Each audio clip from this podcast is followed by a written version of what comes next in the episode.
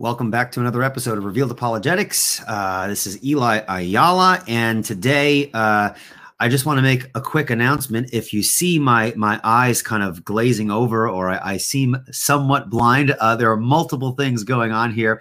Um, I, if if you noticed in older interviews, um, I I wore glasses, okay, and so now I have availed myself of the wonderful gift of contact lenses, but I've had my contacts my contacts on for the entire day, so now my eyes feel super dry.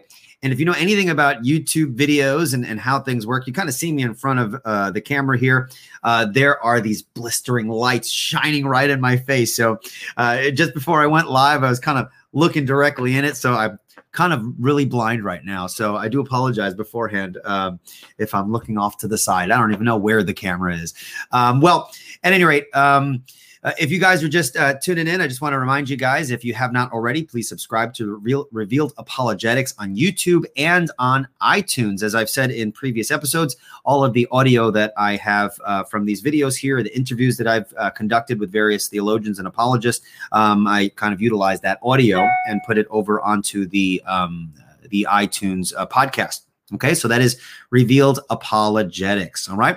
Also, if you want to support Revealed Apologetics, you can do so um, by sending in a super chat, or um, uh, I'll. You could also email me, and uh, I can show you how uh, you might be able to support um, in any way, shape, or form. I have been increasingly blessed by folks who have found uh, what um, I have been doing here uh, very helpful. And so they've been very generous with their uh, financial blessing. And so I very much appreciate that. Well, in this uh, video, this video has the potential, this episode has the potential to be somewhat long or very short. Okay. Uh, I initially wanted to kind of announce uh, that. Uh, due to uh, uh, increasing demand, okay, a lot of people have asked me uh, over and over again, uh, Eli, are you um, ever going to write a book? And of course, my response is uh, no, I, I, I, just don't have the time. Okay. Uh, for those of you who don't know what I do when I'm not uh, on YouTube, I am a full time teacher. Um, and so, as uh, those of you who are in the education field, you know how busy things can get. And of course, I have three wonderful kids uh, who are, um, you know, my eldest is five. I have a three year old and a one year old. And so uh, things don't get moving a- along until everyone is sleeping and away. And, and uh, so um, it can be difficult to find the time. However, uh, because I've been receiving a lot of, um, uh, a, one second, I have some let me see here. Let me do loading right for me. Oh, there we go. All right. Um, just making sure if there is everything's okay on the technical end. If, if anyone has a problem seeing, you know, if there's anything wrong with the visuals or the audios, if you can message me on the uh, the comments, that would be super helpful. Uh, but at any rate, um, I have been asked over and over again, uh, you know, why don't you write something? And so I figured um, maybe I can find something to write uh, that would be manageable for me and useful for people who find um, you know what we are doing here helpful. Um, i was thinking about writing a presuppositional apologetics answer book. And so something small in which uh, each section has an answer to the presuppositional apologetic objections, things that uh, that people who are criticizing the method, and just giving these short answers that folks who are online, if you are a presuppositional apologist or you want to learn about presuppositional apologetics, you can kind of uh, thumb through uh, thumb through uh, some of the sections here and find the relevant question and maybe use it uh, maybe in a chat or uh, when you're witnessing and evangelizing and engaging in apologetics in your own interpersonal relationship. So I figured doing something like that might be more manageable, but um, I want to be able to provide information that is useful to you, the listener. And so uh, I'm asking uh, for help in this regard. Now, every time you ask for help, uh, and you're in ministry, people automatically think you're going to ask for money. Okay, I'm not asking for money. I, I, don't. That's not the way in which I'm asking you to help. Although um, I, I wouldn't say no if you were uh, going to, to help financially. That's always a blessing as well. But here's what I need with regards to help. If I want to do this presuppositional apologetics answer book, um, and I'm you know trying to mess around mess around with some uh, titles and things like that. Uh, but what I need is for folks who follow my channel and uh, are engaging in uh, apologetics from a presuppositional perspective.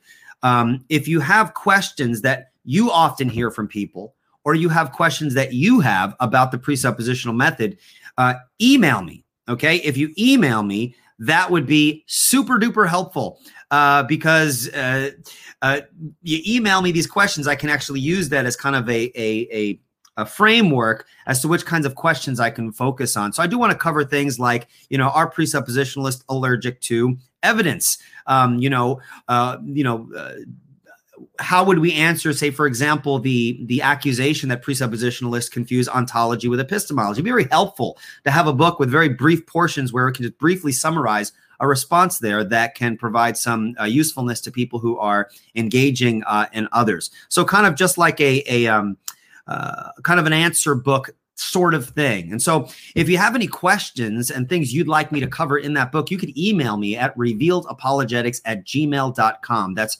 revealedapologetics at gmail.com. So um, that's the way that you guys could help me. If you want me to put out a book, um, I'm going to be coming up with questions that I receive uh, from a lot of people. But if you guys can bombard my email, so to speak, with some questions, a list of questions, and that would be super, super helpful uh, for me.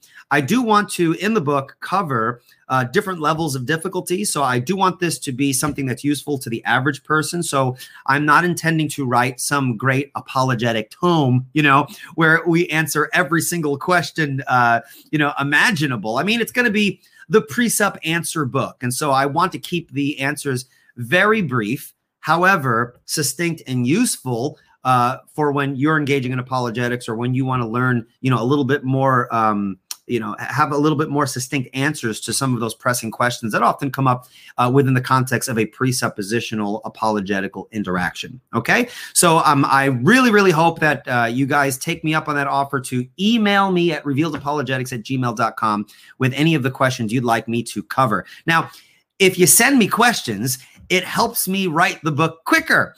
Although i will be thinking of questions myself but i perhaps i will miss something. Some of the questions that people ask me might not be uh, the same questions that you're being asked. And so I want to be a service to you. I want this book to help um, folks um, have an answer from what I think is a biblically consistent apologetic methodology. Okay. And of course, if you're a classical apologist or an evidential apologist and you're hearing what I'm saying here, rolling your eyes, oh, grand, the biblical. I do think it's biblical. Matter of fact, one question that I want to cover in this book is Is presuppositional apologetics the biblical uh, apologetic? Okay.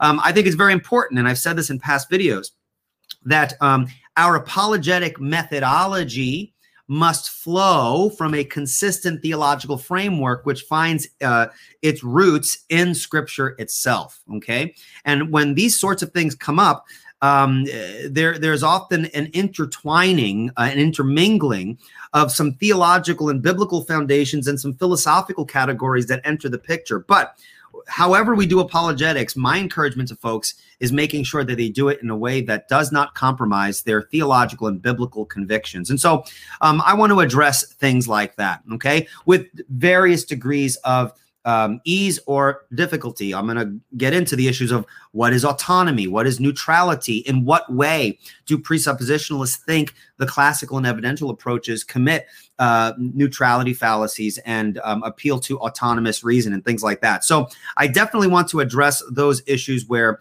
the the person who's just being introduced to the methodology finds it useful but at the same time throw a bone to those folks who have been in the game for a little uh, you know for a while and want to address some of the more philosophically relevant questions like that whole ontology and epistemology issue. Okay.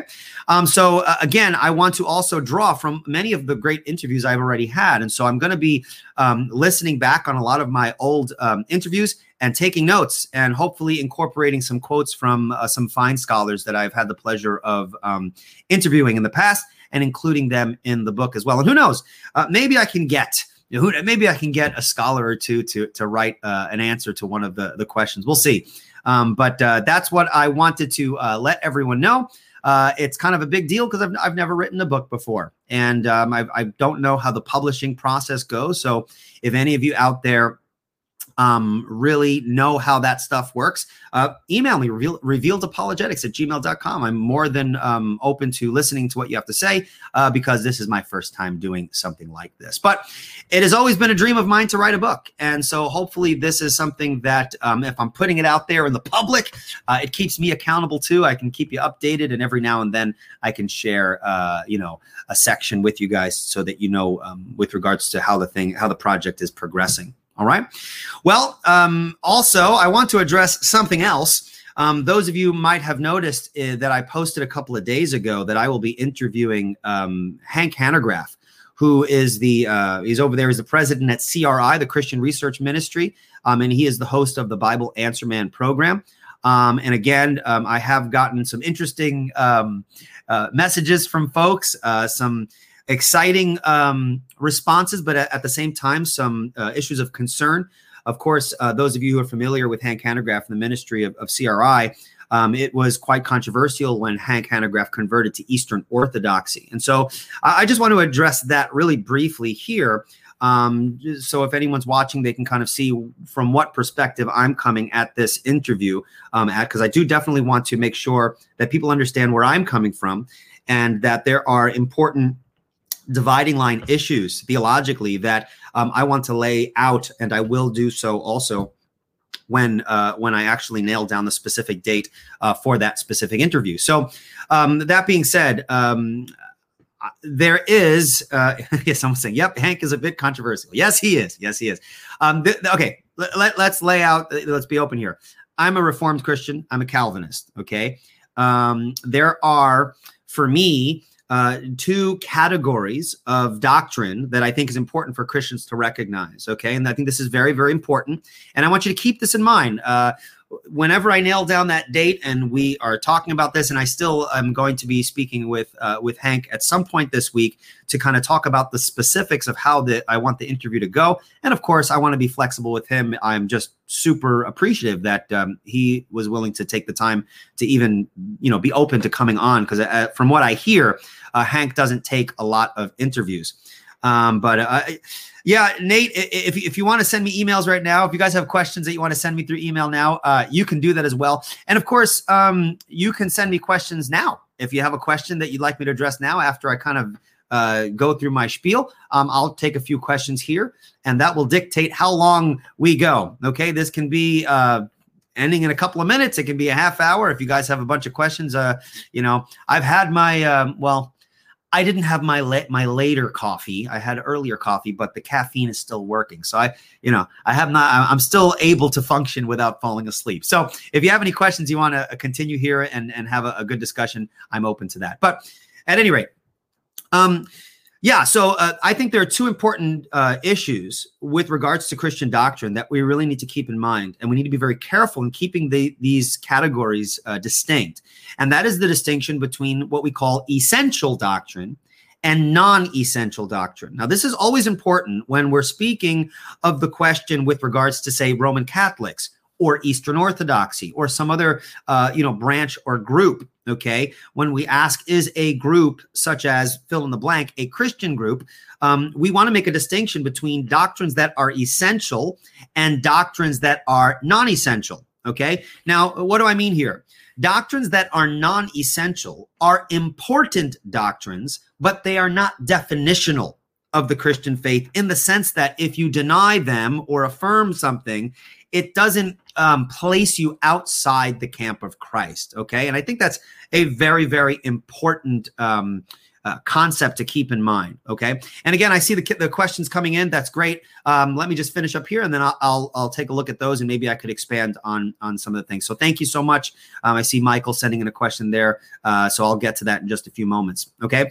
But uh, when we talk about these non essentials, uh, these non-essentials can be uh, they can range from a, a, whole wide range of issues as you know that uh, theology is a very vast uh, topic. Um, but when we talk about non-essentials i'll give you kind of a, a you know uh, an example. Speaking in tongues okay? You have the, the, the whole controversy with the charismatic gifts and things like that. Now those are very important topics.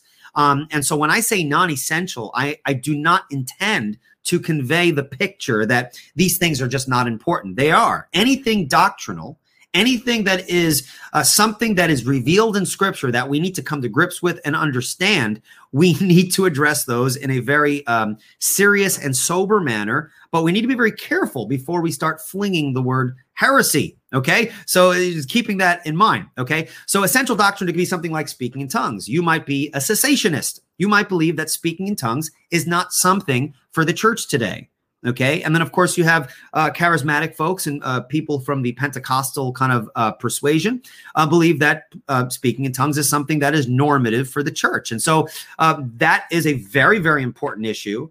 And to have error with regards to that specific issue can have ramifications because very important thing to understand with regards to theology is that everything you believe in theology is in some way, shape, or form connected to some other area of doctrine. And so while we might be debating over here some non-essential thing, right? Um, and perhaps you come to a conclusion that is is an error, it can affect other important areas of doctrine. So we don't want to minimize this issue of non-essential, okay? But what about an essential doctrine? I would define essential doctrine as a doctrine, a teaching, a belief within the Christian faith that is definitional to the gospel, such that if you were to affirm this specific thing or deny the specific thing, it would define you in or out of the Christian faith. Okay. And um, there are uh, a clear essential doctrine is the deity of Christ. Okay. If you do not believe that Jesus Christ is God in flesh, you're not a Christian. It's just plain and simple. Okay. Now, I know there are people who disagree with that and they have different views of who Jesus is and they think that they still fit within the realm of, of um, Christian orthodoxy. But in reality, you don't. If you deny that Jesus is God in flesh, that is a heresy of the definitional sort. Okay. Very, very important. Okay. Now, how do you know the difference between an essential doctrine and a non essential doctrine? Okay. This is so important. All right. If you know what I'm talking about and you're jiving with me, awesome. But if, if you're just listening in and you're kind of, well, where's he going with this? This is so important. Okay. Because when we speak of the distinction between essential doctrine and non essential doctrine, then the question inevitably comes well, how do you know the difference and, and how do you know what's essential and what's not? Well, you have to understand something that scripture itself defines for us essential doctrine. Now, of course, the Bible is not a systematic theological textbook. And so the way it lays it out, you're not going to have kind of a list of these are the essential doctrines and these are the non essential doctrines. But typically, essential doctrines are found in scripture that is accompanied with qualifiers. Okay. They are doctrines in scripture that are accompanied with qualifiers. In other words, if you deny this this results okay you know you have the the idea of you know jesus says unless you believe that i am you will die in your sins Okay. Um, and we can make a very strong argument that the I am sayings actually refers back to Jesus attributing the name of God to himself. And so there, the idea that Jesus is God in flesh is very much wrapped up in the definitional nature of the Christian faith, such that if you deny it, you will die in your sins if you have the wrong Jesus. That's why Mormons are not Christian. They have the wrong Jesus. That's why Jehovah's Witness are not Christian. They have the wrong Jesus. And then you have some people who have, quote, the right Jesus in the sense that their doctrine of Christ with regards to his nature being both human and divine is accurate, but they have a heretical view of the work of Christ that can sometimes impinge upon an essential feature of the doctrine uh, uh of, of doctrine. And one such doctrine, I believe, would include the doctrine of justification by faith alone. Okay, I believe that justification by faith alone is an essential definitional doctrine. Now, of course, uh, there those are people who there are people out there that don't think that's an essential doctrine. I think it is. I think biblically we can demonstrate that justification by faith alone is in fact a definitional doctrine of the Christian faith. Okay, so um, again, when you take a look at Roman Catholicism, for example, Roman Catholicism denies justification by faith alone. And so that is a big problem. Eastern Orthodoxy is a topic that I'm just currently beginning to study. Okay, and, and I would imagine, I would imagine, uh, after having my uh, my discussion with um, uh, with Hank Hanegraaff, uh, this will thrust me into a new project of studying Eastern Orthodoxy. Here's here's what I find. Every time I ask a question about Eastern Orthodoxy, I get the same answer uh, from a lot of people. Okay, and I've asked scholars and apologists and theologians um, you know, what does Eastern Orthodoxy believe about A, B, and C? You know, I don't know, you know, and I don't uh, I know. Don't be fooled, by the way, by the books in the background. I've read a little bit of of all of these. I haven't read them all. Um, but in reality, I don't have time uh, to read all these books. I wish, you know, I just purchased a book and uh, I'm hoping to get to it at some point. Um, so there are some things that I like to speak with people about.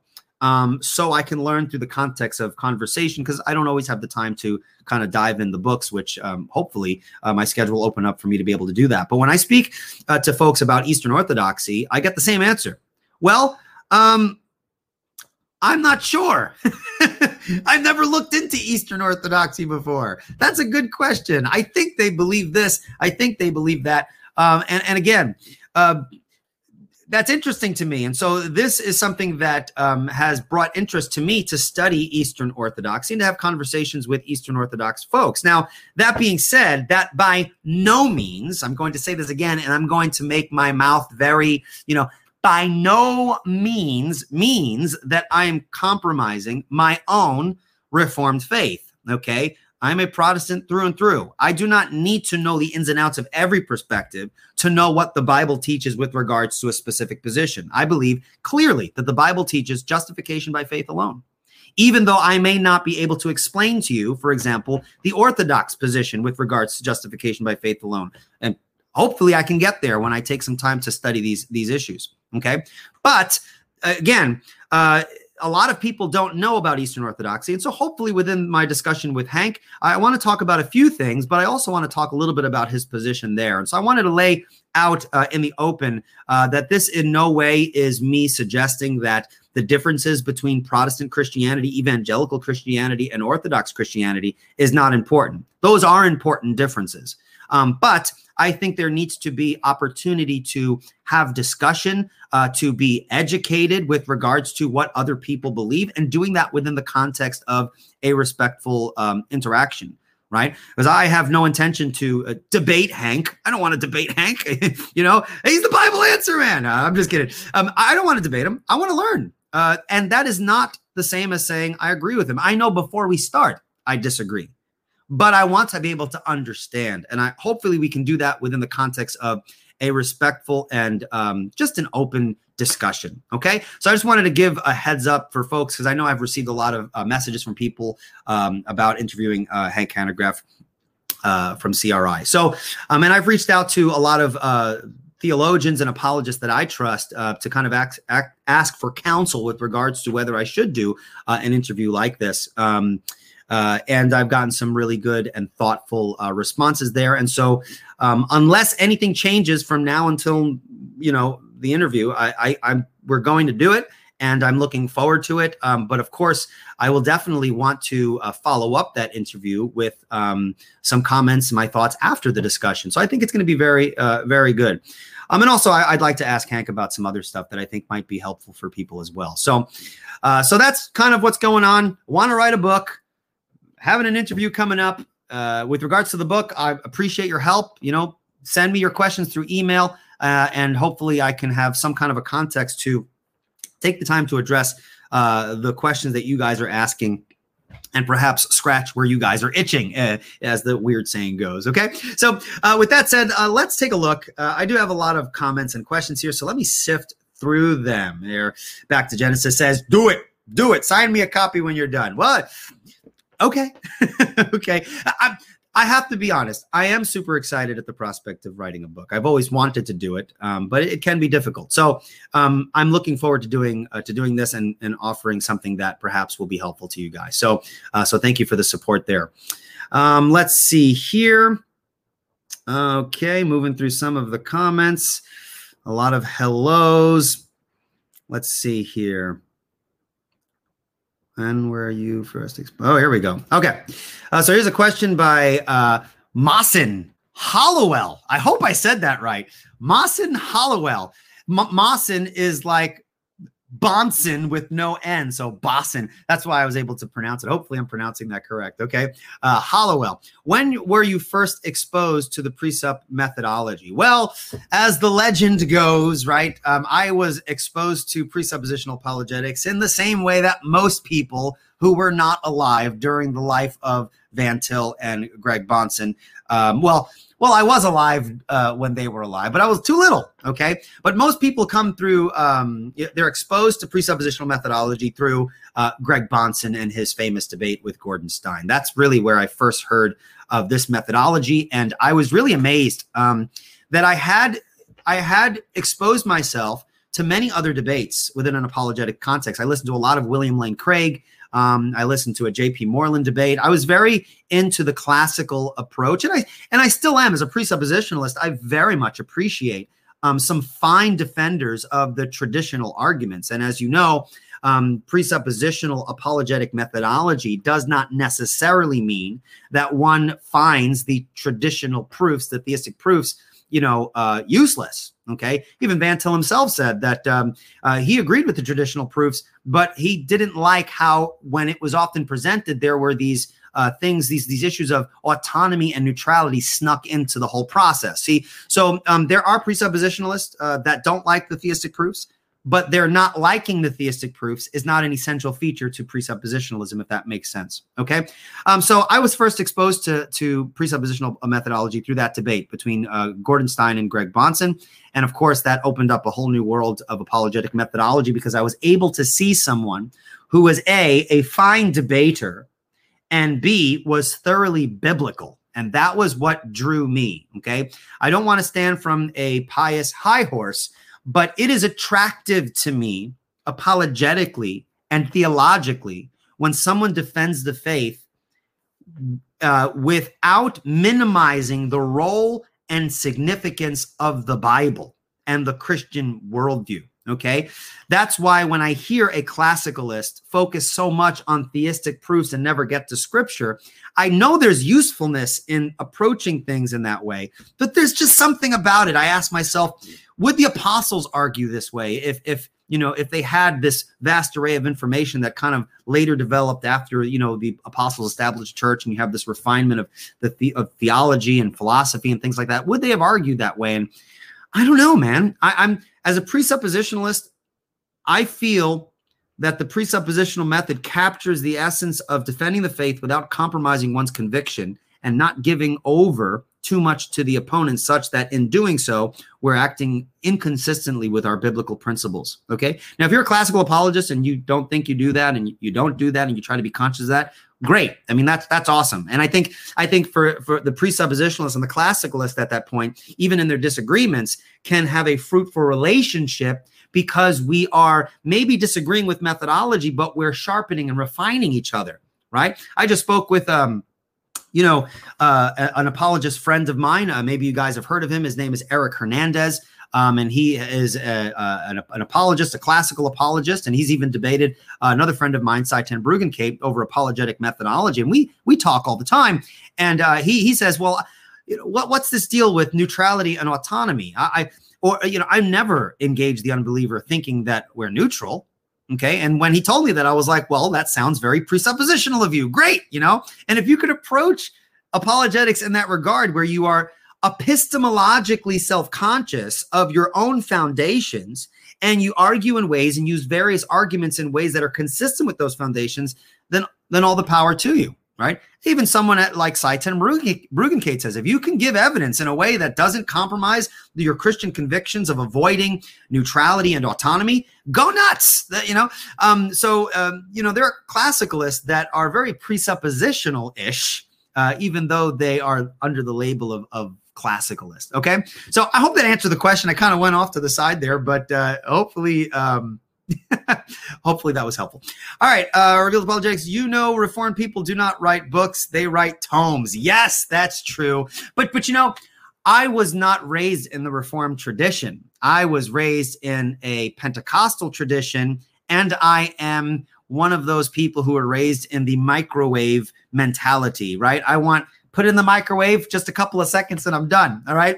I don't have time to write tomes. I wish I, I wish I did, but uh, uh, I unfortunately uh, will, would not be able to write a tome anytime soon. However, writing a presup answer book is super exciting because I love presuppositional apologetics. You guys know this. This is why I have the certain guests that I have, right? This is why I had Michael Kruger to talk about, uh, Dr. Michael Kruger from Reformed Theological Seminary, Seminary to talk about presuppositional methodology applied to canonical studies. I love apologetics because I see its its vast application into areas that we just need to tap into more so that we can have a more robust and fully orbed apologetic presentation that is powerful, is not compromising in its approach, and um, we get to see the different ways in which we can we can use it. And so, if you got, by the way, I was looking on my channel, I was scrolling through some of the videos, and I saw just a couple of hundred views uh, of with my discussion with Dr. Michael Kruger, and I'm like.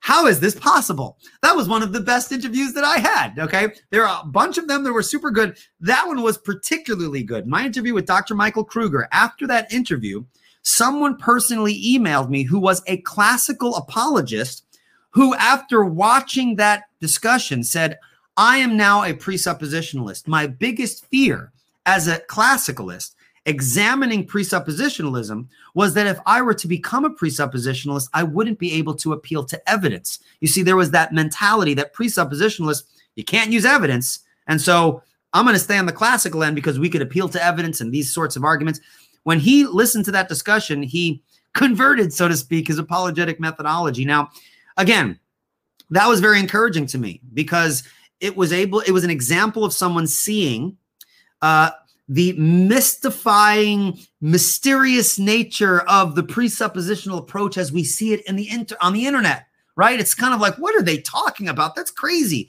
But when you get to some of these deeper issues, you're able to speak about these issues with clarity there is more to it than just the by what standard uh, refrain, right? There's so much more, uh, so much more to it. So again, if you haven't uh, taken a look at, at uh, my interview with Dr. Michael Kruger, um, it was an excellent um, discussion. I, I, highly recommend that. Um, and of course, I, I can I can dedicate an entire episode just uh, talking about all of the excellent discussions uh, that that we had. But the purpose of having the certain guests that I've had was to address some area of presuppositional apologetical application that I think is underdeveloped within the popular realm. Okay, and so that's why we talked about a lot of the things that we talked about in past interviews. All right, all right, all right. Moving along. All right.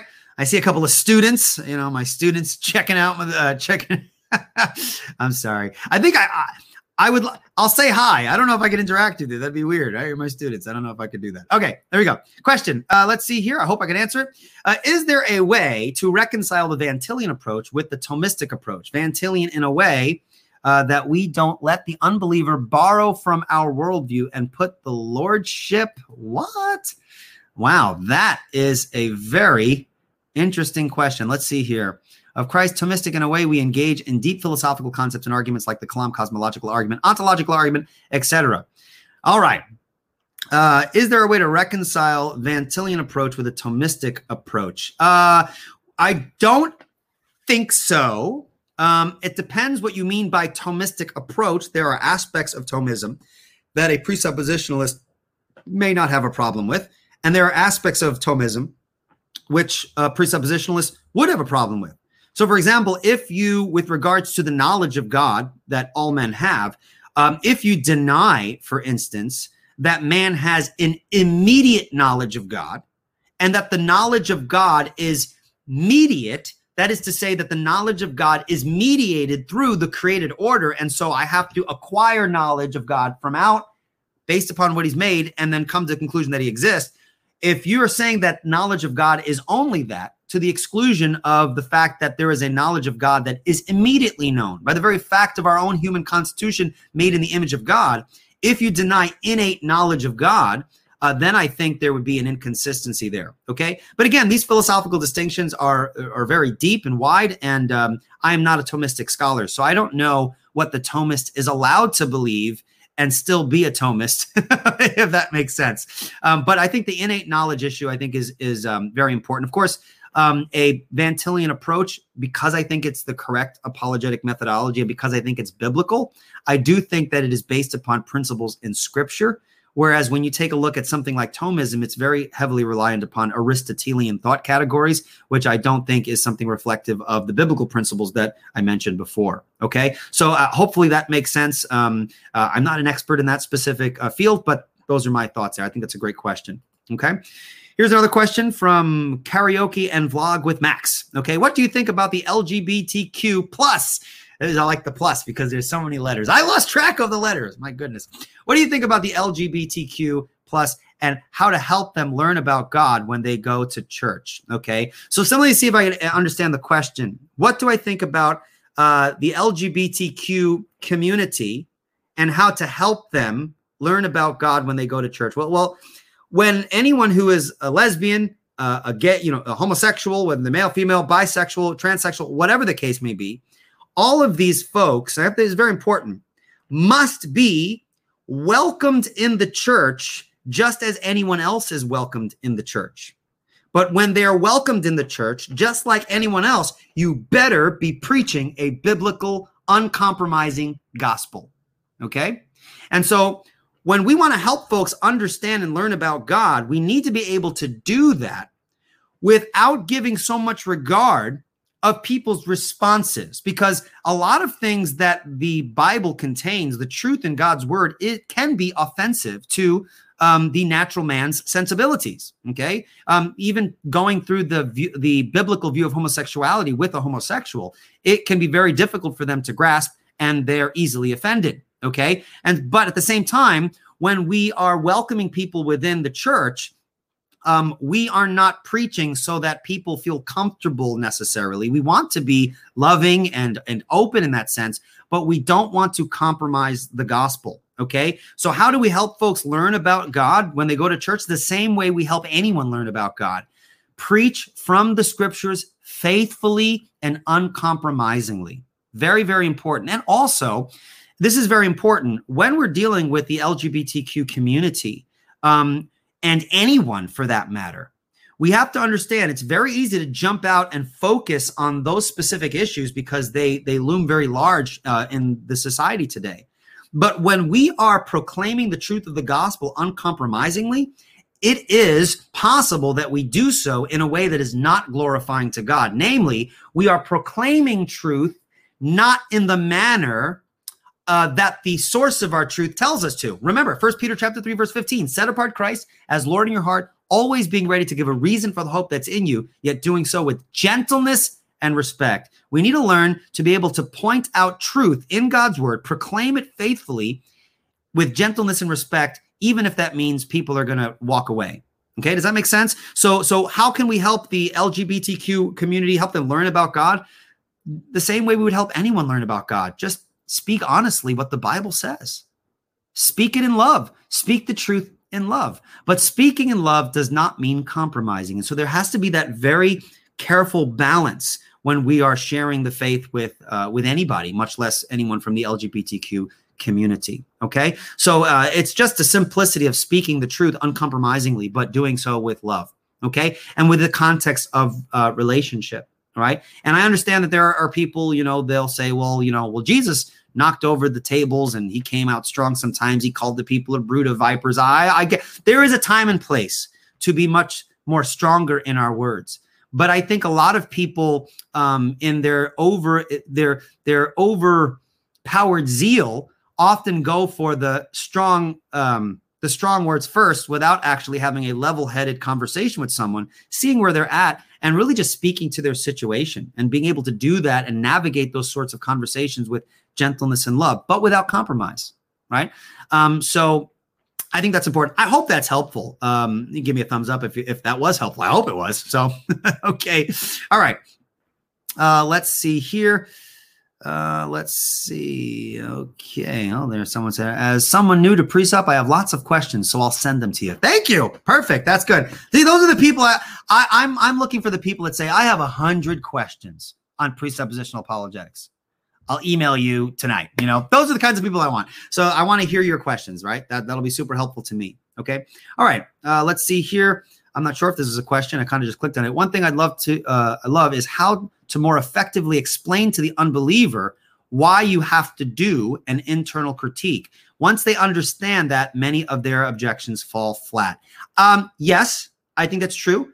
Um, I think this was brought out very clearly in my debate with Eric Murphy. If you haven't uh, seen my debate with Eric Murphy, uh, he is an atheist. Um, he was um, involved with a podcast that was kind of a sister podcast to the Atheist Experience, which is a podcast there that most people know, um, which is associated with Matt Dillahunty, which is a, he's a very well known um, uh, atheist. Um, I had a excellent discussion with um, Eric Murphy, in which at a particular point in the debate, I explained to him the importance of internal critique. Anytime you try to critique my worldview, okay, from an external perspective, everything you say is irrelevant, right? Because basically, by externally critiquing me, you're just faulting my view for not being your view.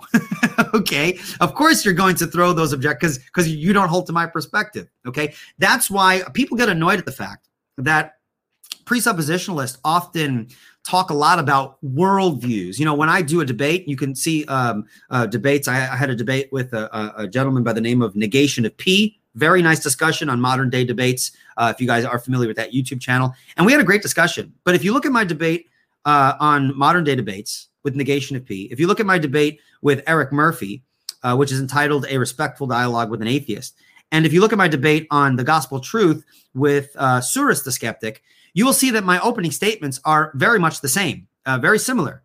And that is, I seek to lay out the worldview issue. I think it's very important when we're doing apologetics to set the table, so to speak. You need to clearly define the Christian worldview. You need to clearly define what is the opposition and then clearly define the parameters of the discussion so that in order to adequately respond to the presuppositional argument, the only way that it can possibly be done is through internal critique. And then we welcome the unbeliever to do that internal critique. Okay. And from there, then we provide the apologetic response. In my discussion with Eric Murphy, once he got it, there was kind of a moment where it clicked. He says, okay, internal critique. So let me see if I can point out a contradiction within your worldview. And that's a form of internal critique. And I said, there you go. You're, you're on the right track. And at that moment, he tried to show that there was a logical inconsistency with the doctrine of the Trinity. Okay. Now, of course, he uh, flubs on the doctrine of the Trinity, right? And I say this respectfully. Um, I told him even if I wasn't a Christian, I would not agree with your understanding of the of the Trinity. I'm not just saying this because now I'm doing apologetics with you and you're trying to attack my position. You just don't understand what the Trinity is. And so the good thing is knowing your own theology allows you to survive the internal critique of the unbeliever because once that once the unbeliever recognizes the importance and and necessity of engaging in the internal critique then that requires you okay to do more than say by what standard. It requires you to actually know the ins and outs of your own position so that when the internal critique is attempted you are able to point out where the errors are and that's part of the defense. You're you're deflecting these objections that are are attempted internal critiques of your worldview perspective. That's very very important. So i think it's important uh, to point that out. How do you more effectively explain to the unbeliever? Well in my experience it's it's just laying out the nature of the discussion laying out your worldview laying out that we all have ultimate foundations, laying out that we all take our foundations for granted and that we don't appeal to something more foundational than they in order to justify them. And once you set that groundwork and the unbeliever kind of jives with you and says, okay, I have an ultimate foundation too, and I kind of take it on its own authority. Now you have, now you're functioning on, on all cylinders and, and hopefully both of you within the context of a respectful dialogue, you're on the same page. And then you begin to say, well, if it's an internal critique, well, let me assume the truth of your perspective and see where it leads. And we assume the truth of the unbeliever's perspective to show internally where it leads. Okay. But here's a, word of advice. Okay. This is very important. This is super important. I just watched the debate. I won't mention the names of the people, but it was an atheist and a Christian. And the, uh, well, I mean, I, am not sure if this person's a Christian because uh, he holds to some theological beliefs that um, that I might take issue with. But he used a presuppositional method, but he had an attitude, kept interrupting the guy, Okay. And the other guy got defensive.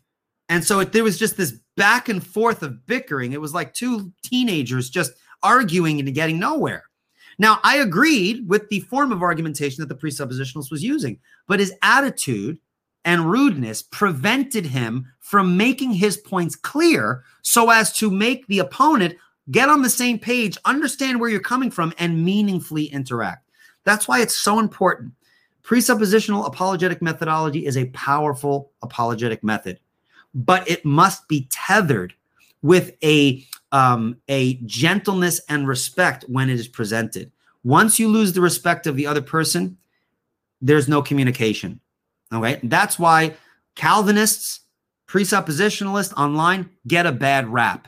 Because although I believe the Calvinist has the correct doctrine, and although I believe the presuppositionalist has the right methodology, they often express those things and they come off as jerks right? It's just, you know, uh, they don't know how to communicate in a way where you have a meaningful conversation. It's always, I need to find a way to get the other person. And that just doesn't cater to open uh, discussion. Okay. So, again, especially when you're debating online, you want people to learn. It's not just you trying to refute the other person. You're you're um, teaching those who are listening, and so you want to be able to engage in the method in a way that is meaningful with your with your opponent but at the same time instructive for those who are listening. And who knows, there might be someone who's on the fence and grappling with these issues and, uh, you know, needs to hear a clear presentation of the Christian position. All right. All right. Let's move on here. Uh, praise Jesus says Hank is a bit controversial. Yes, just a little bit, right? he is controversial. Yeah. Okay, let's see here. Uh, we have a comment here. Uh, each apologetics approach is biblical. Presup principles are most central. Three biggest categories classical is focused on metaphysics, evidentials are focused on epistemology, presup is focused on ethics. Uh, yeah, I'm not sure I would agree with that. Um, I, I, get, I guess I see what you're trying to say. Um, if a presuppositional apologetics is the biblical position, then it would follow that the evidential methodology is not necessarily following biblical principles. There might be elements of it, but um, it's not consistent with what I think are the principles of Scripture with regards to how we should engage. Now, that being said, I love my evidentialist brothers and I learn from my evidentialist brothers. That's why I purposely have apologists who don't share my methodology on the show. I've had Dr. Gary Habermas on, who is an evidentialist, right? And I learned from him uh, by the way, I learned an interesting story that he actually knew. Uh, he had an acquaintance with Greg Bahnsen, and he presented his minimal facts to Greg Bahnsen. Uh, so that was kind of fun. But I learned from an evidentialist. I've had Frank Turek on. I've learned from classicalists. Okay, but I wouldn't say that each approach is equally biblical, um, because we need to be careful. I think I had uh, uh, Dr. Hugh Ross on from Reasons to Believe, and um, I had him on twice. I had him uh, interact with Jason Lisle on the um, the young Earth, old Earth uh, controversy. And then I had him to kind of explain, I had him back to explain a little more in detail his own position. And he said something that I didn't agree with. Um, with regards to apologetic methodology, he said that sometimes I use presuppositional apologetics, and he explains the context in which he uses that. And then in other times, he, he'll use an evidential approach. And there's this almost this assumption that you can dip in and out of these apologetic methodologies. And that's, I don't think that's possible um, we need to be very careful not to confuse the notion that because we appeal to presuppositions with our discussions, with our apologetic interaction, that we are therefore engaging in presuppositionalism. That's not the case. And when a presuppositionalist is utilizing evidences, that does not mean he's utilizing evidentialism as a methodology. There's a difference there. So you don't jump in between methods just because you're focusing on a presupposition here focusing on an evident or argument here. Okay. There are different methodologies and they're not something that you could necessarily mix and match. Okay. That's my perspective on it. There may be people who disagree, but um, I disagree with them on that topic. So I hope that makes sense. All right. Thank you so much for that. Um, let's see here. Uh, Melissa says, looking forward to your book. So am I. Hopefully, I can get it done. Uh, really hoping that. Uh, you know, uh, things work out and I'm able to get it out um, sooner rather than later. Uh, Michael Miano says, What is the source for essential doctrines? That's a very good question. Well, all of this, this the main source of essential doctrine is the scriptures themselves. Okay.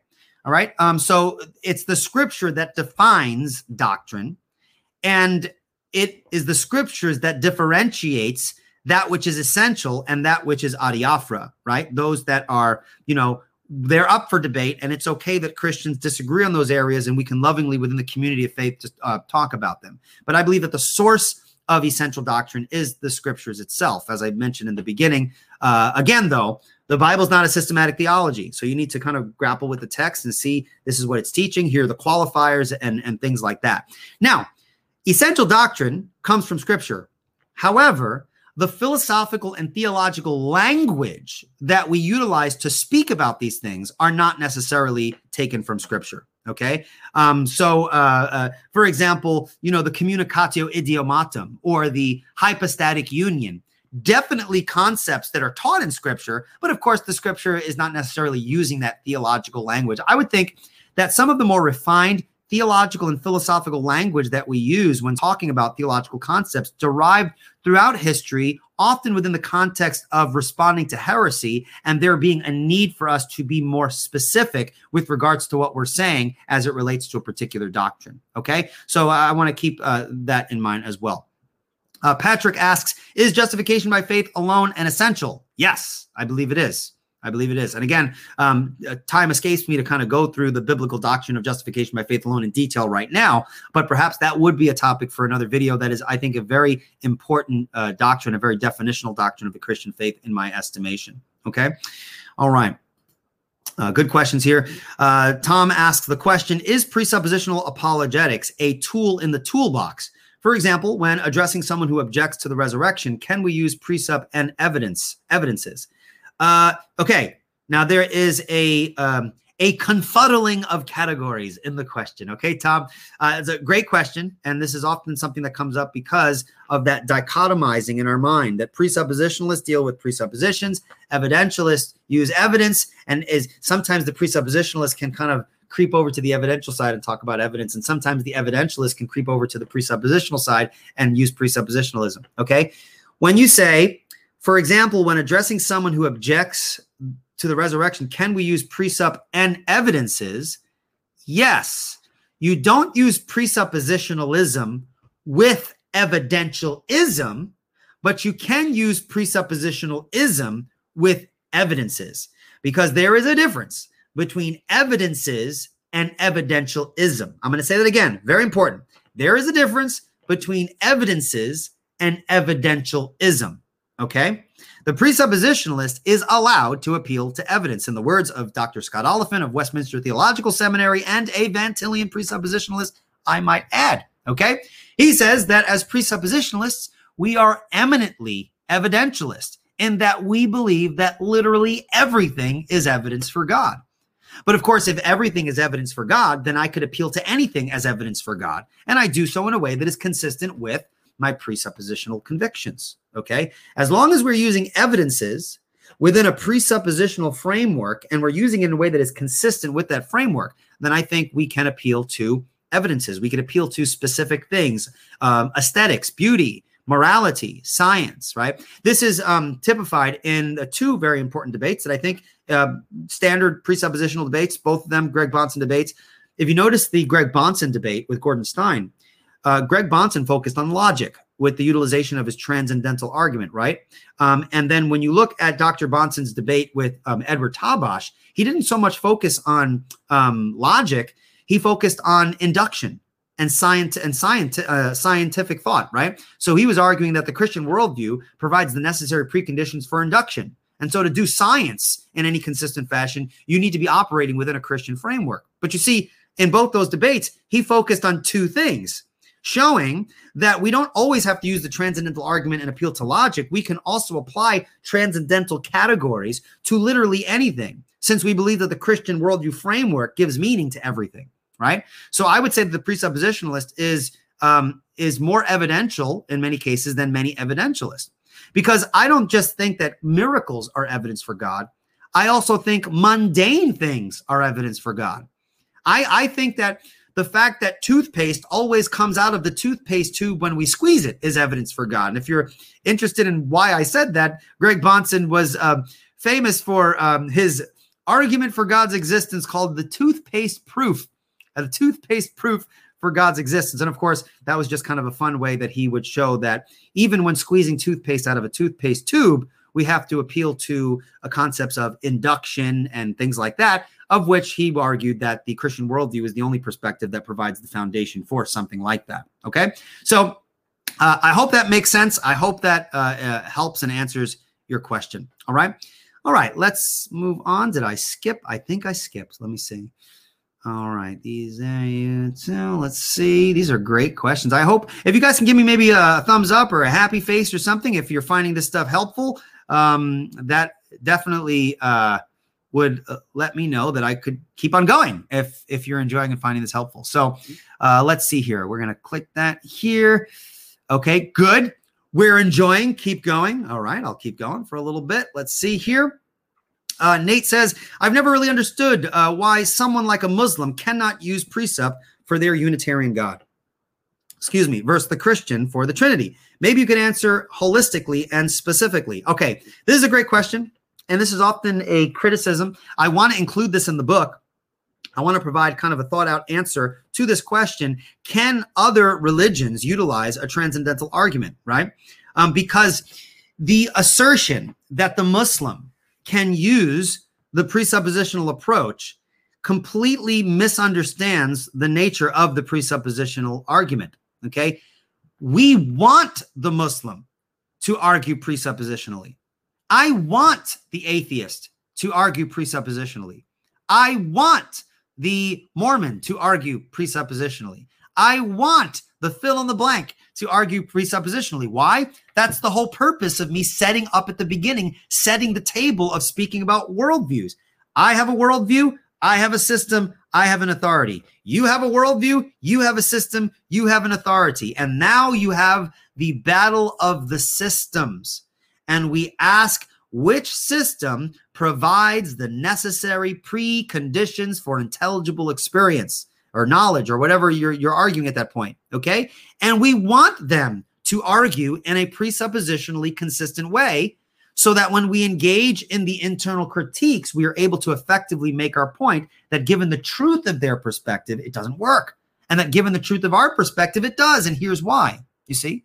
So they can use it but they don't have the capital to actually ground the specific things that we're trying to ground, namely the, the providing the preconditions for intelligible experience. Now, again, now I could say that, of course, that's going to actually have to be worked out within the discussion. You know, it's like me saying to the atheist, the Christian God provides the necessary preconditions for intelligible experience. And then the atheist goes, okay, well, my atheistic perspective provides the necessary preconditions for intelligible experience. You know, come at me, bro. And so the assumption is that these claims are just reversible, but they're not because the argument doesn't end with just the statement of my worldview provides the preconditions of intelligible experience. You now have to show that your worldview perspective provides the capital, can in essence pay the rent on that claim, you see, right? And so if you were to say on atheism, I can provide the preconditions for logic, well, okay, now on atheism, on, on purely naturalistic assumptions, give me the foundations of a of immaterial immutable laws you see, you see the problem? So saying it doesn't mean you can do it. Okay. But saying it at least brings the challenge forth, and then you're engaging in that internal critique. Okay. A lot of unbelievers think that this is just kind of a, a, tricky move. You know, presuppositionalists are just sneaky, sly people. And unfortunately, there are people who just use these form of arguments to avoid answering tough questions. But in reality, um, it's not a word game. It's not a tactic to avoid answering things. It really is just getting down to the foundations of our perspective and asking which framework makes sense out of this, right? Um, and a lot of people don't think in those categories because they think very much um, in neutral and autonomous categories. We need to independently and unbiasedly look at the evidence and follow where it leads, not understanding that we actually interpret the evidence light of, in light of our broader presuppositions. Okay, so that's why we talk about these issues the way that we do. Okay, so a Muslim can uh, can use it. I welcome I welcome him. Um, but I'll tell you one thing: a Unitarian God will not be able to provide the necessary preconditions for the one and the many, which is another topic which I want to spend some time doing a video on, as well as include in my uh, book, the Presup Answer book. We'll talk a little bit about what's the big deal with the one and the many problem. Okay. All right. That is a great question. All right. Uh, Nico Fannin. Nico Fannin. I hope I said that right. Uh, could you go over why atheists can't account for uniformity of nature and how we explain that to unbelievers? Very good.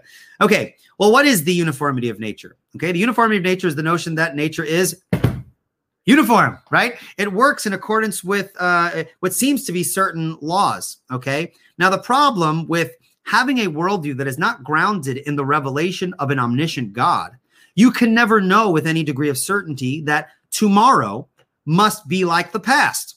You see? So if I were to drop my mouse here, I let it go, what happens? Well, everyone says it falls to the ground. And if I pick it up again and I let it go, it falls to the ground.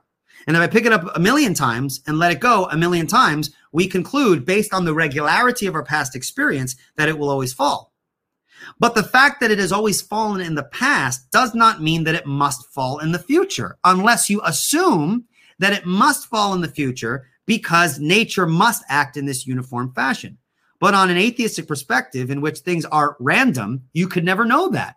Now, atheists will say, well, we don't believe in complete randomness because we know that certain items in the in the universe have specific nature about them that they act in certain ways when they interact with other things. And but listen, that all assumes the uniformity of nature. On a worldview that has no revelation from an omniscient God, how do you know that rocks must act a certain way just because you've observed that it act that way in the past. You see, at least it makes sense within a Christian perspective, in which an all knowing God who created all things and created the laws that govern our, our world has revealed to us that nature works and functions in such a fashion. You see, this is why modern science was developed in the Christian West, because it was developed within the, within the context of a worldview where something like the uniformity of nature makes sense. You see? So the uniformity of nature is very, very important concept to science and basically, um, you know, showing how the Christian worldview grounds something or justifies something like this um, is important because it shows that the Christian worldview provides a foundation for science. Okay. Whereas the atheistic worldview doesn't. Now, there are atheists who are brilliant scientists, but that's not the issue. The issue is do they have a worldview framework that actually makes sense out of the brilliant science they're doing? That's an important question that we need to ask. Okay. Now, how do you explain that to an unbeliever? Well, first, you're going to have to understand what the uniformity of nature is. You're going to have to understand it as a philosophical problem. It's not just something that presuppositionalists bring up.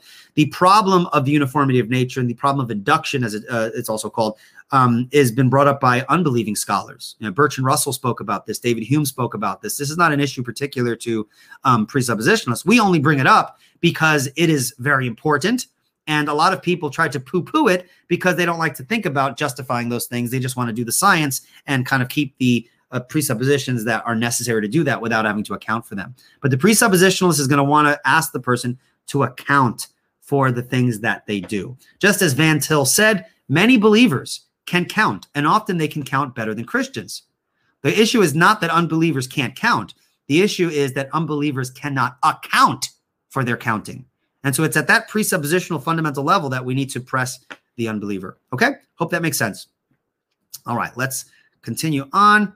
Uh, there's a lot of highs. Greetings from the Philippines. Awesome. Thank you so much for for watching. Uh, let's see here. Uh, Slam RN. Is that am I saying that right? Is it just Slam RN? Should I be saying in some cool, you know, way? I, I apologize. All right. Uh, I used to be reformed for a long time. I love I loved Greg Bahnsen, Van Til, and Plantinga. I still like their high view of scripture. I even watched James White every dividing. no, okay. Well, notice here. Look, look at this. Here, you read this here. I used to be reformed for a long time. I loved past tense Greg Bahnsen, Van Til, and Plantinga. I hope you still love them. I hope you can still appreciate them, even though you might uh, differ uh, with them on the reform position. I still like their high view of scripture. Cool, me too. Uh, and look at this his deep, dark, dirty secret. Okay. I even watched James White. okay. Well, I, all joking aside, yes, I find uh, James White very, very helpful. Um, although I, you know, uh, James White is a another controversial guy, and some people think he's rough around the edges. But uh, me personally, he has helped me uh, tremendously in understanding the Reformed faith, uh, church history, and various other apologetic issues. So I do find the work of Dr. White uh, immensely useful. And of course, I know you know not everyone agrees, but I definitely think he is a, an excellent Christian apologist. All right. Uh, here's greetings from uh, Andy. Uh, greetings. Look forward to the signed copy of the book. Well, you're a good friend of mine. So if I ever get to finish this book, uh, you definitely will. So uh, thanks for watching, Andy. Uh, we got to connect soon, man. All right. Miss you. All right. Let's move on here. let's see here. I'm trying to. Who's I didn't have myself. Let's see. okay, here is a question uh, from Mark Jackson. How do you use presup apologetics to an atheist when they don't believe in the Christian worldview? Well, I, I will think about that. Of course, the atheist doesn't believe in the Christian worldview, right? So we would use a presuppositional. We we use the presuppositional approach, or we use apologetics in general against people who don't believe in the Christian worldview. So your question is basically asking, how do we do apologetics to people who don't believe the Christian worldview? Right? And, and uh, again, so uh, an atheist is not going to believe the Christian worldview, but um, that doesn't mean that because the Christian has his worldview over here and the atheist has his worldview over here, and that he's only going to interpret the evidence we give him in light of his system, okay? That doesn't mean that it's impossible to talk to the person, right? This is where the internal critique is going to happen, okay? We know he is denying it with his mouth, okay? The Christian God. But if we're going to function in a way that is consistent with the Christian worldview, the Bible actually gives you a heads up as to the nature of the unbeliever. Okay. The Bible says that all men know that God exists such that they are without excuse. And so, uh, while the unbeliever professes with their mouth unbelief in God, disbelief in God, we want to draw out the reliance upon God even in their denial. And that's where the internal critique is. Not only does your system not provide the necessary preconditions for intelligible experience, knowledge, science, and anything like that, but all the while in your denial, you have to assume or presuppose God even while denying him. And of course, you're going to have to work that out within the apologetic context. But of course, we're doing apologetics with people who are professing a denial of our position. Okay. And so you're going to have to be able to navigate that. Now, what does that look like? Um, look at scripture. Look at scripture. Look how look how the apostles engaged people that didn't believe that Jesus was raised from the dead. Uh, read apologetic books, uh, presuppositional books, where you can they show you how to kind of use this method to from uh, to the different perspectives. In the book that I will be writing, uh, one of the answers will be how do you use presuppositional apologetics against competing religions? How do you use presuppositional apologetics against an atheist? We'll cover that um, as well. But for now, um, what I've laid out so far is kind of how you do it. Right? The unbeliever is not going to believe your position.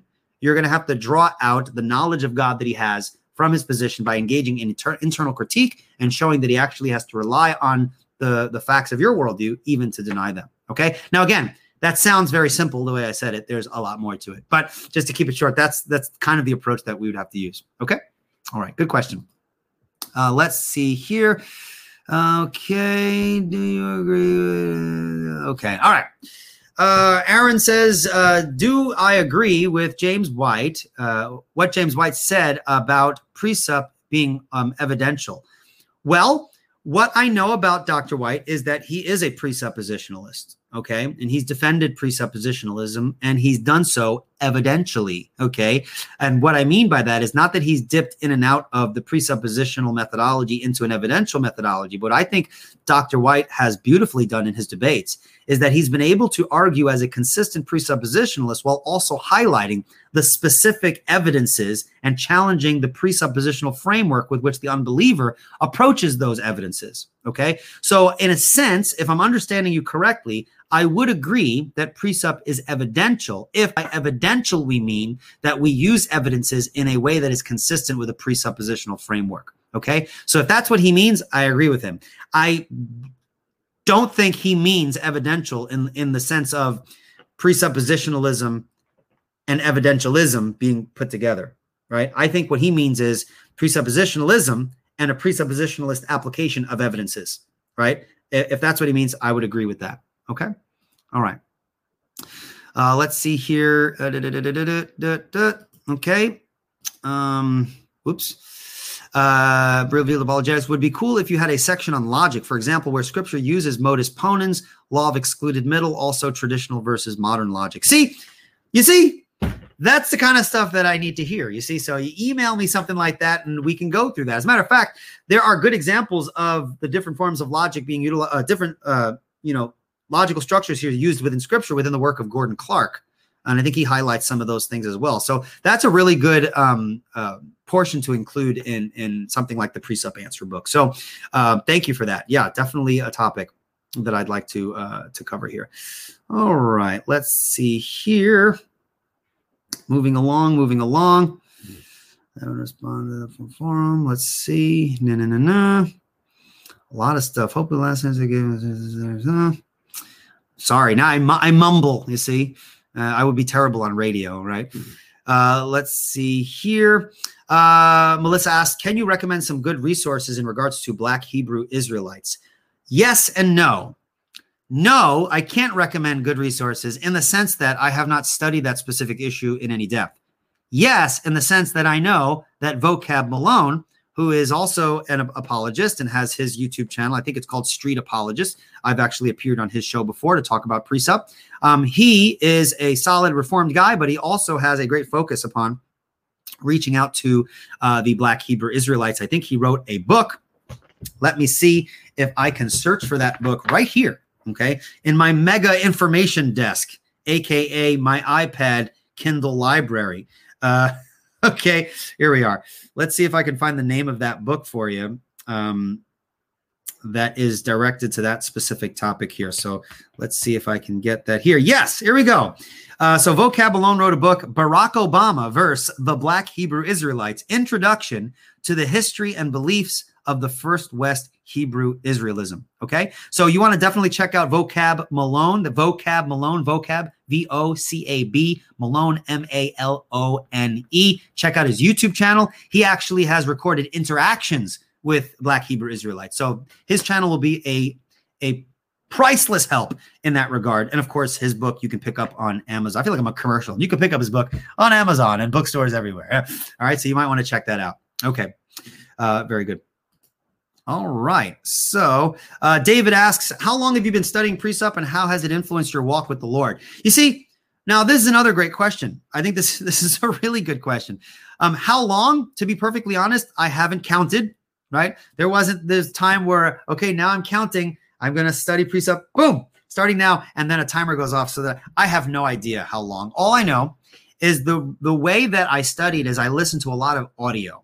Okay going down to Virginia with my I live in New York, going down to Virginia with my wife, we kind of had a rule when going on road trips that whoever drives controls the audio. Okay. And of course, when we go on road trips, our van, yes, our van, I don't drive a cool car. I drive a white family van. Actually, it's pretty awesome. Uh, but um, our van becomes a seminary on wheels. Okay. My poor kids, you know, they used to have to listen every now and then to what I had on, but now they have their tablets, they got their headphones on. My wife is listening to something, and the van is all mine.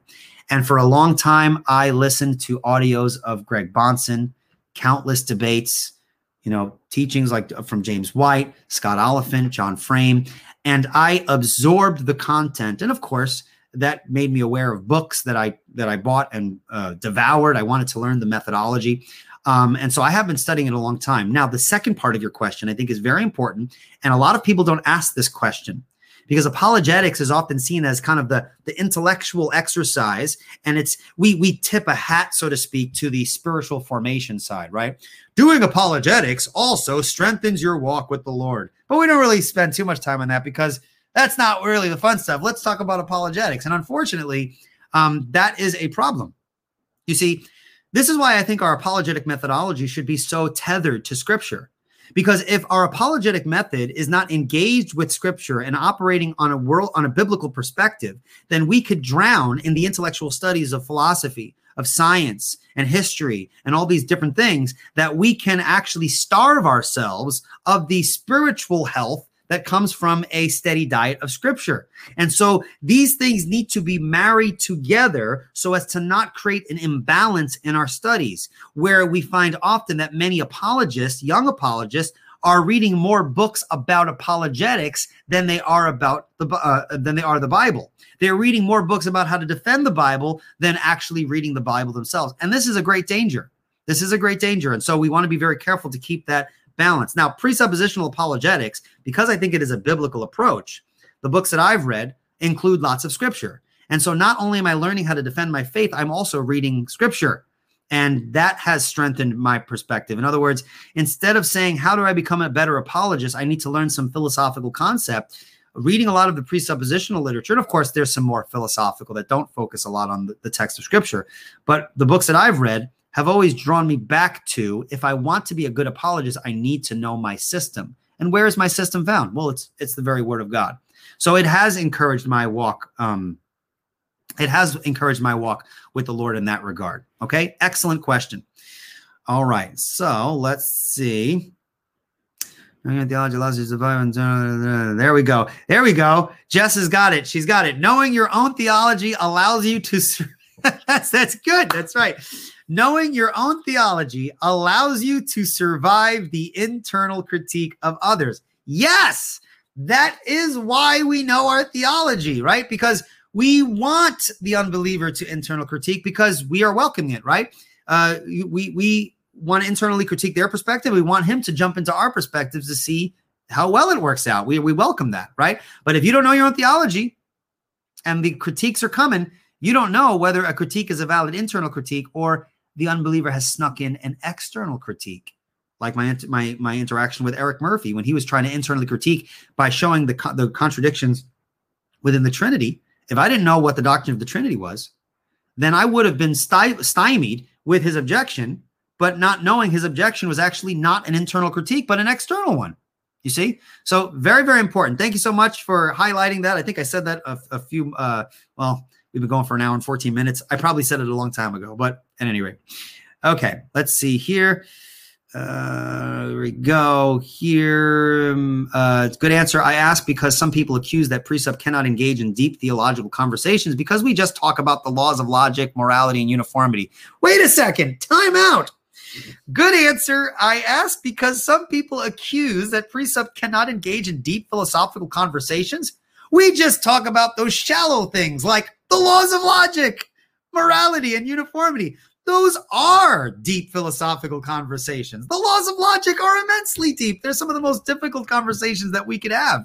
All right. Especially when you're dealing with different forms of logic and things like that. It gets very complicated. Okay. Talking about universals and particulars, that's a very yeah, that, that this this comment is funny because the things that you list that are kind of the things we're accused of, well, you guys just talk about that, not the deep stuff.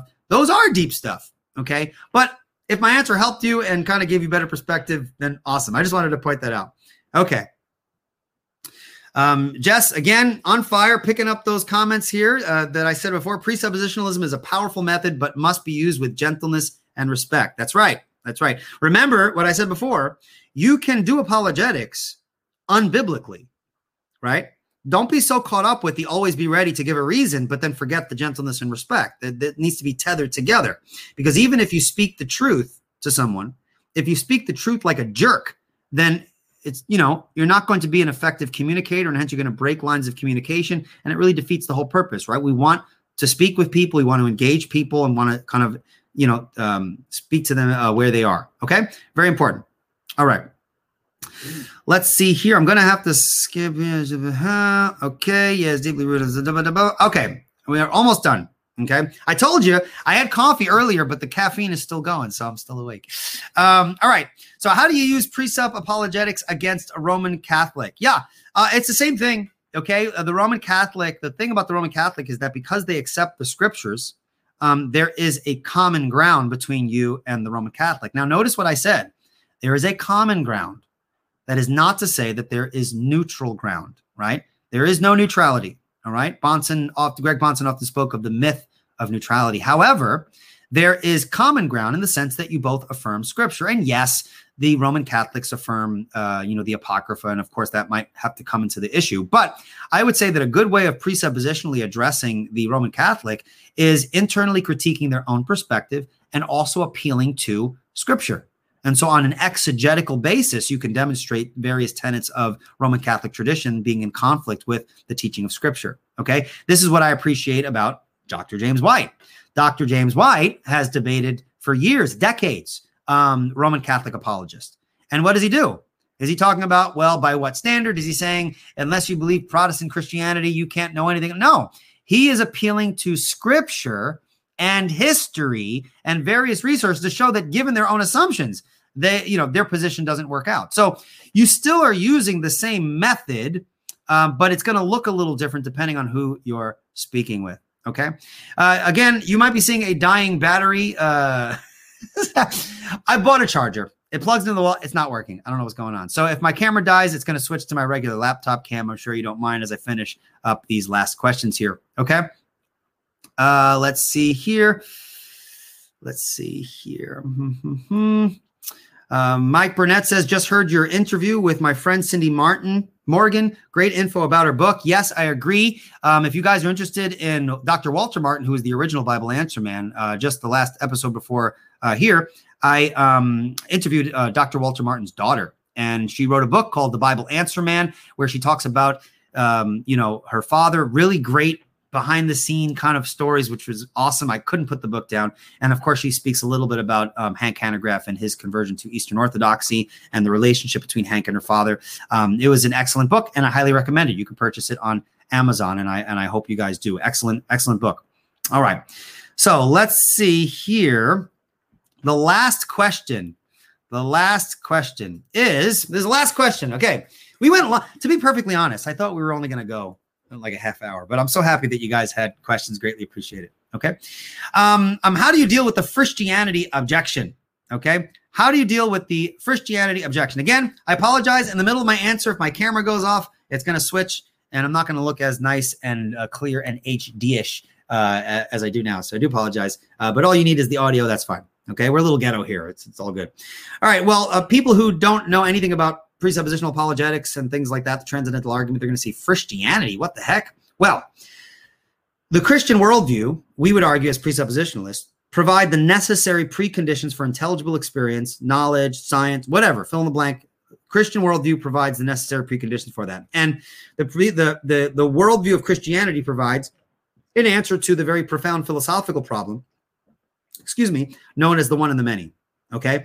And of course, how do we how do we answer that philosophical problem without going into the details? I assume the questioner knows a little bit about that. We showed that God, in his very being, his very nature, is both one and many, being a triune God, right? Remember the doctrine of the Trinity. We believe that there is one God, right? Uh, Shema Yisrael Adonai Eloheinu Adonai Echad. Hear, O Israel, the Lord our God is one. Trinitarian Christians are monotheistic, yet there are three persons called God. The Father is called God, the Son is called God, and the Holy Spirit is called God. So, in the person and nature of God, we have, um, with equal ultimacy, the oneness and multiplicity of God. Okay. And so, unity and diversity are held equally within the nature of God. Okay. Now, okay. Christianity is a hypothetical worldview that is the same as Christianity, complete with a one and many deity and it is posited as a hypothetical option to combat the assertion that the Christian worldview is the only perspective that can ground these foundational issues. Okay. Now, the problem with that is, is that when we posit a Christianity worldview that is the same as Christianity in every way, except, for example, instead of God being a trinity, he's a quadrinity. Okay. He's one being who exists as four persons. The problem is, does the person who is putting forth this hypothetical believe that that worldview provides the necessary preconditions for intelligible experience? See, unless he believes it, then how can he argue from his own unbelieving foundation that can't ground the rationality of his own question, but he does not believe this hypothetical possibility that may ground everything? And he's not affirming Christianity. The question must be asked from a completely worldview independent perspective. Unless this person thinks his own worldview provides the preconditions, he's going to have to admit, well, maybe my worldview doesn't, but maybe this worldview does. Okay. Do you hold to that worldview? Well, no. So then, how do you even have the foundation to ground the very rationality and cogency of the question you're asking?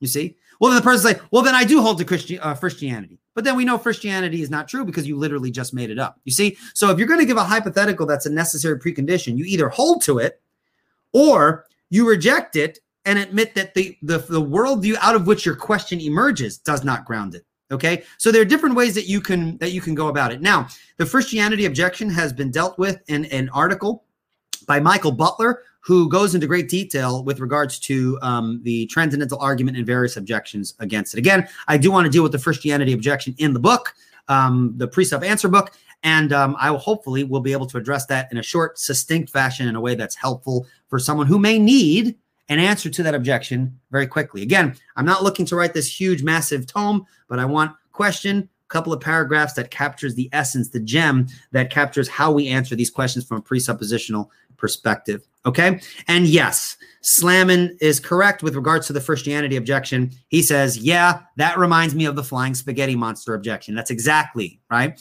Well, maybe the flying spaghetti monster uh, provides the preconditions of intelligible experience. Doesn't work. And perhaps I will include that in uh, my upcoming book. All right. Well, guys, we have gone one hour and 23 minutes. Okay. I would like to thank everyone who has given me encouragement to write this book. I definitely want to make sure that um, I'm held accountable by my wonderful YouTube community. Um, and hopefully I can get this out as soon as I'm uh, as I'm able to, um, and you guys can uh, purchase it and um, benefit greatly from it. And I am very appreciative of your questions, guys. Keep your feet firmly granted in Scripture, and let everything you do reflect the truth upon which you stand. Thank you so much for listening. Thank you for your questions. Take care and God bless. That's it for this episode. Bye bye. Thank you very much for listening to Revealed Apologetics. If you have any questions that you would like me to answer um, on one of our podcast episodes, please feel free to send in your question uh, at revealedapologetics at gmail.com.